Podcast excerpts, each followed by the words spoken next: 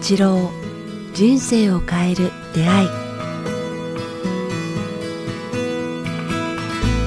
こんにちは早川洋平です。北川八郎人生を変える出会い。北川先生今週もよろしくお願いします。よろしくお願いします。さあ、えー、前回ね北川先生77歳の誕生日を迎えられて、はい、90、95初めてのね、えー、収録ですが、ね、もうあっという間ですが、うん、やっぱ感想がしてもらうなら、ぜひぜひ。77ってやっぱあの短かったですね。えー、ね、短い。あっという間、うん、あっという間っていう言葉が当てはまるくらい短く感じますね。うん途中で、つまり50代、60代の自分の生きた実感がないんですね。はい、抜けてるんですね。だから30代、40代の苦労した時の時間が長くて、その時はの穴がずっと続いてる感覚で、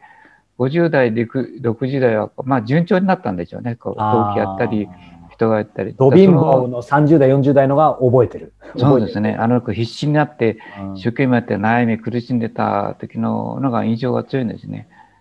車の運転としてですね、ローセコでぐるぐる街を回ってる時よりも、高速道路で一定のスピードで行き始めると、周りの景色覚えてないですよね。あっという間にこう、あの、目的地についてしまうけど、そうじゃなくて山道とかカーブ道をやってると、必死に泳いでと同じ距離でも長く感じるのと一緒でしょうね。高速道路の人生の高速、まあ順調という意味でしょうけれども、はい、乗ってしまったんでしょうね。だから確かに、ああすみませんそうそうするとなんか僕なんかはまだそうあの30代40代先生と出会わせていただいてそのその時はまあ、今もその途中ですけど、ひいひいって苦しくてですけど、意外とちょっと後から振り返るとね、まあ、楽しかったとはちょっと違うかもしれないですけど、やっぱ人生としてその生きてるっていう意味ではすごくいいかもしれないですよね、実感というか。実感がありまリアリアル、リアルな実感がありましたね。だから高速道路に乗ってしまう、入ってしまうと、景色がこう目に入らなくなるのかな、人生の景色がね。だけど時間ってあっという間ですよね。一つ一つの建物を見てないですもんね。まあ、30代、40代ものの場合は、あまあ、本当に車の運転に例えるなら、すごい狭い道とくねくね道を運転するから、はい、建物と景色が、やっぱり不安と恐れもあって、目に入るんでしょうね。だから時間が長いと思うんですけど。うん、だからね、やっぱ50代、60代が抜けてしまってるかうん、失われた20年間みたいな、ね。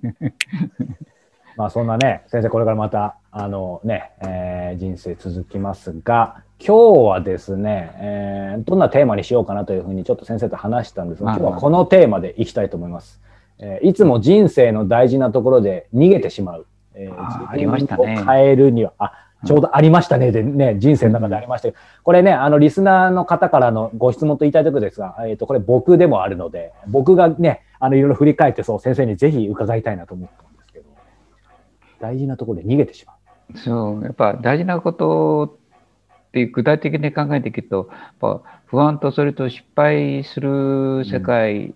が、うん、に、が一つですね。うん、が2番目はこう、めんどくさいなっていう世界があると思うんですね。はいうん、めんどくさいなっていうと、そこから逃げてしまいますね。うんうんそれからやっぱやらなければやらないいけないねばならないという世界があるとあるとはなんかやりたくない重た重荷に感じる時がありますよね、うんうんうん、だからどうしてもその3つは逃げてしまいますね。ただやっぱりなんか自分でここ一番でこれそう本当に大事なとこだなみたいにおやっぱなんか分かるじゃないですか感覚的に、うんうん、でもでもなんか残り99%頑張ってきたのになんかそこで逃げてなんて言うんでしょう。それでいつもあこのたった一つのでって思うなんか自分がやるせなくなったりなんかその辺を変えたいなみたいな、まあ、これ僕僕自身の話でもあるんですけど。それはやっぱまああのまあ早川さんで言えば僕のような死というかグルが必要ですよね、うん、2番目は友人で、うん、3番目はやっぱ奥さんとか家族っていう人があって背中を押してもらう存在がいると思うんですよ。やっぱりそこですか。死、友人家族家族、まあ一応自分を心配してくれる人っ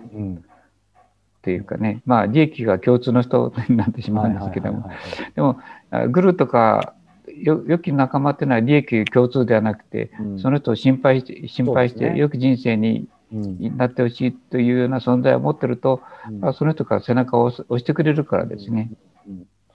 でもそういう意味ではこう今おっしゃったように死でも友人でも家族でもいいと思うんですけど、まあ、直接利益相反あの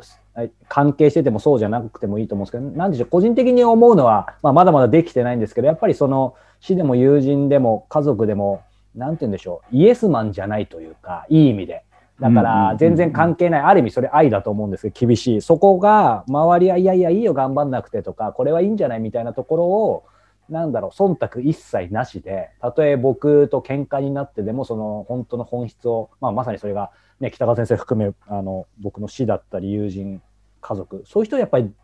そんな数はいらないかもしれないですけどたった3人でもいるかいないかってなんか大事だと思う3人いたらすごいですよね。どどうですか先生？やっぱそういうものなんですかね？そういうものだということを体験上分かってくるんじゃないですかね。うん、うん、過去のやりたくない時に背中を押してくれてなんかできたああの人のあの人を押してくれたからっていう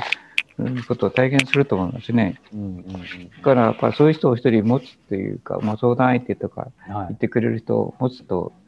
ことは大事でしょうね、うん、で。そういう人と出会い、そういう人との出会いを大事にするというのはやっぱり、うん、やっぱその人の運を決めてくれるかもわかりませんね。その見き見極めって変ですけど、まあ、家族はね肉親に近いというかほぼそうなので、まあ、ちょっと置いといてですけどその北川先生だったり友人だったりその見極め今のこのここまでのあの話を聞いてても何でしょう。頭ではいわゆるある意味何でしょう。うん表面的に甘い言葉じゃなくてまあね耳の痛いようなことを言ってくれる人が大事なのかなとは思うんですけど後でね感謝するよね。そういう、うん小さい時に母親が、うん、なんか父親と母親が無理やりさせられたことが後で生きてくるようなことあるもんね。うん、そんな面倒くさいっていうか、やりたくないとか迷うとか行きたくないっていう時に生かされたことによって今があるとかいうのも経験するから、あのここういう言葉があるんですね。招かれたら行ってみようっていうかね。生まれ変われたら行ってみよう。いやいや、招かれたら。あ、招かれたら。はい、来ないとか、あれやってみようと、これ一緒にやろうよとかいう場合のね、招かれたらこうやってみる。そしたらあ意外とそれが人生開かれるっていうのがありますね。だから招かれた時行っておいでっていう。うんうん。うん。なんか自分でとか自分がもういいかもしれないですけどそうじゃなくてねその誰か相手からそれが出会いにつながるかもしれないし。そうそうそう。私の場合考えると私文章を書くの下手だったんですよね。えー、信じられない。なんか熊日、まあ、熊本日日新聞って熊本あったんだけど、はいね、そこの新聞記者の人と知り合って、うん、あの、それでコラム書きませんか？という話になった時、できるわけないじゃないと思ったんだけれども、書いてみると、文章を書けるという才能が生まれたんですよね。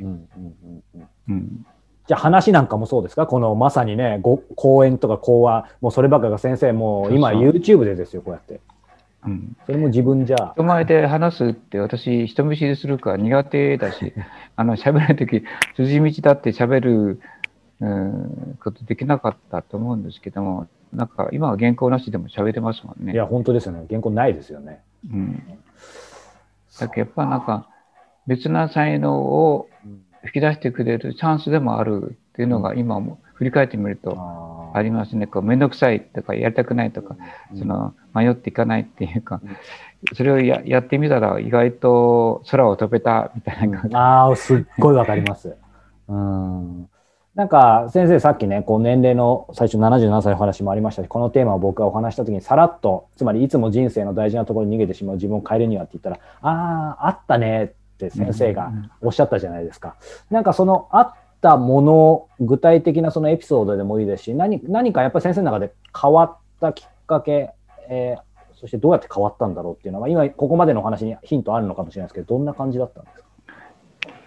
先生にも逃げてしまう時期があったってことですか？いやいや、今でも基本的に面倒くさ、面倒くさがり屋だし、いやいやいや人見知りするんですよ。意外と。はい、人見知り。あの、初めての人とか、なんか訪ねてきた人と会うのが苦手なんですね。何喋ってるかわからない。一緒です。はい。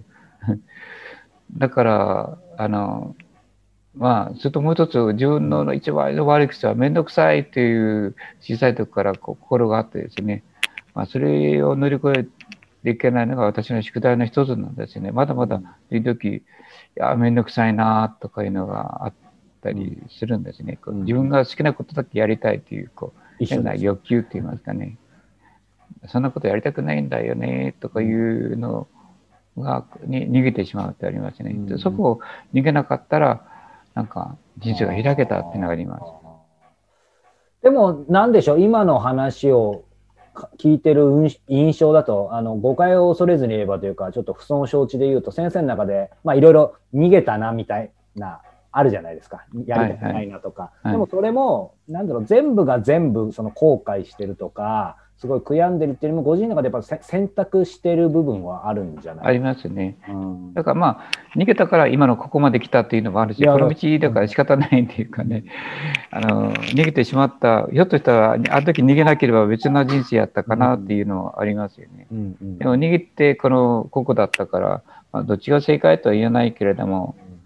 うん、今、もう逃げたという選択で今現在まで来てるという、あ現在の自分のあるというのもありますね。うん、逃げた結果もあるっていうか。そうするとなんか変な変な話ですけど別に逃げることを肯定してるわけじゃないですしあのその内容によると思いますけど逃げることが必ずしもまあ本当中身によると思いますけど人生で全部ダメかっていうとそういうわけでもないってこと人生で全部ダメとは思わないけども、一つは思い出すのは、高校時代にこう単語帳を覚えなさいっていう英語の先生がいたんですね。赤単っていうのがああ、はいはい、はい、あれ全部覚えて、途中で僕逃げたんですよね、めんどくさいんで。なんか、いまだに英語の単語を途中ま、うん、P まで覚えたけど、P から先がなんか覚えてないんですよね。まあ受験勉強めんどくさかったせいもあるんだけど、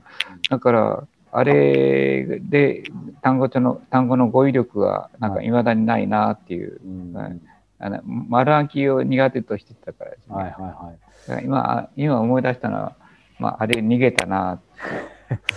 なんか今英語が話せないなっていう、うん、ちょこっとしか。でもなんでしょうね、こう先生のそのこう、まあ、77年間振り返っていただけない今この話先週から続きである意味聞いてるようなところですけどなんか改めてですけど、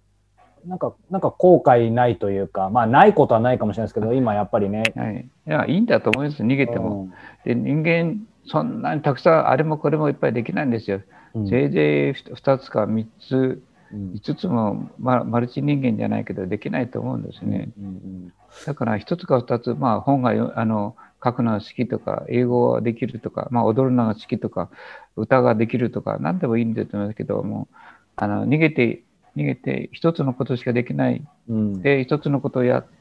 たら、やっぱ、なんか、あの、水の上に出れるというか、うん、飛んでみたらあ飛べたみたいな感覚になるんじゃないですかね。だから、まあ、逃げてもいい。でも、逃げないでやったら、なんか別の世界もあり得るけれども、うん、まあ、逃げても別な、いいっていう、うん。ね、それ相応の世界しか入れないかもわからないけれども。なんか逆に最後に伺いたいんですけど、なんかこれだけは、まあ先生も僕も、えー、聞いてる方も含めて共通で、これだけはやっぱり、うん、逃げるな、えー、乗り越えるべきみたいなことって、まあ、それはそれでいっぱいあるかもしれないですけど、ヒントをすると何でしょうね。うん、まあ、抽象的な言葉になるけど、辛いとか面倒くさいと感じることと、近道行くなっていうのは言えると思いますね。三角起きるなとおっしゃってますよね。もう面倒くさく、遠回りちゃんっていうのがかえって、それはあの大事なことやと思いますね。あんまり近道を選ばない。はい、まあ、抽象的な言い方ですけどね、あの遠回りしなさいねと、まあ、努力してそこに到達しなさい、はい、まあ、はるか向こうではないかって言うけどいや意外と遠回りしても近いんだよっていうか急がば回れみたいなあるだからでも難しいと難しいとか、はい、一番困難な道を歩めという言葉に似ていると思うんですけどもあ言いますよねうん、あれの、あのことわざっていうのは結構当たってると思うんですね。うん、だから遠回りと、まあそれが努力ということにつながるのかもわかりませんけれども、それはやっぱりやった方がいいと思いますね。めんどくさいと感じたことはやりなさい。うん、できる限り。はい。ありがとうございます。あときっと後で役に立つだろう。うんうんうん、説得力ありますね。なんか、先週の77歳お誕生日スペシャルからなんか前後編みたいな深い。そんなことないんだけど、あ77年経ってまたこの程度だから大したことないんですけどね。本当になんか、ただの、うん、じいさんっていう感じがしますけど。ありがとうございます。さあ、えー、この番組では引き続き皆様からのご質問、ご感想を募集しております。えー、詳しくは北川八郎ホームページ、もしくはメールアドレス、北川アットマークキクタス .jp 北川アットマーク KIQ アルファベットの QTS.jp までお寄せください。えー、毎月ですね、北川先生のお話が聞ける楽神会、えー、リアルとオンラインで、えー、同時に開催しています。ズームでどこからでも参加できますので、えー、予定等はですね、北川先生のホームページをご覧ください。そしてさあ月末ですね、えー、毎月サポーターの皆様にお届けしている特別メッセージ。今月はですね、え2ヶ月連続、今月と来月、えシリーズですね、お話をいただいています。今月は、えミリオネアメンタリティ、来月は、えセレンディピティの、えお話になっています。このポッドキャストでもね、ミリオネアメンタリティのお話かつてされてますが、えその後ろ側にあるセレンディピティとの連動性、まあ、非常にね、2回に分けても、先生ね、もう本一冊にできるぐらいの内容ですよね。そうですね。なので、あの、まあ、2回に分けて、2月に分けてお届けしていますので、はい、えー、お届けするのを楽しみにお待ちいただけたらというふうに、はい、あ、そうだそうだ、これ7月だから、来月、あの、な、オリンピックがあるから、私誕生日7月20日ですね。あれ、8月に皆さんがこう東京で集まろうと言われてるので、あ、おっしゃってましたね。聞かれたこれ聞かれるから自由に参加できると、もちろん会費がちょっといるかもわかりません。会場費と、なんか食事が出る可能性がない、立ち、立ち、離職ぐらいだと思うんですけども、あの自由に参加できるようにしますので、はいなんかそこで友達を作ってほしいなと思います、ねいいすね、じゃあ、そうか。あれですよね。今、えっ、ー、と、今の時点でホームページ、えー、僕ら収録時はまだですけど、おそらくこの配信時、これ7月29日の予定ですので、北川先生のホームページ、多分そのご案内もある頃ですね。はい。ですか。ぜひ、えー、そちらで、えー、チェックしてみていただけたらというふうに思います。うん、ということで、えー、今月もお届けしてきました北川八郎人生を変える出会い。また来月も皆さん、はい、またよろしくお願いします。楽しみにしています。北川先生ありがとうございました。ありがとうございました。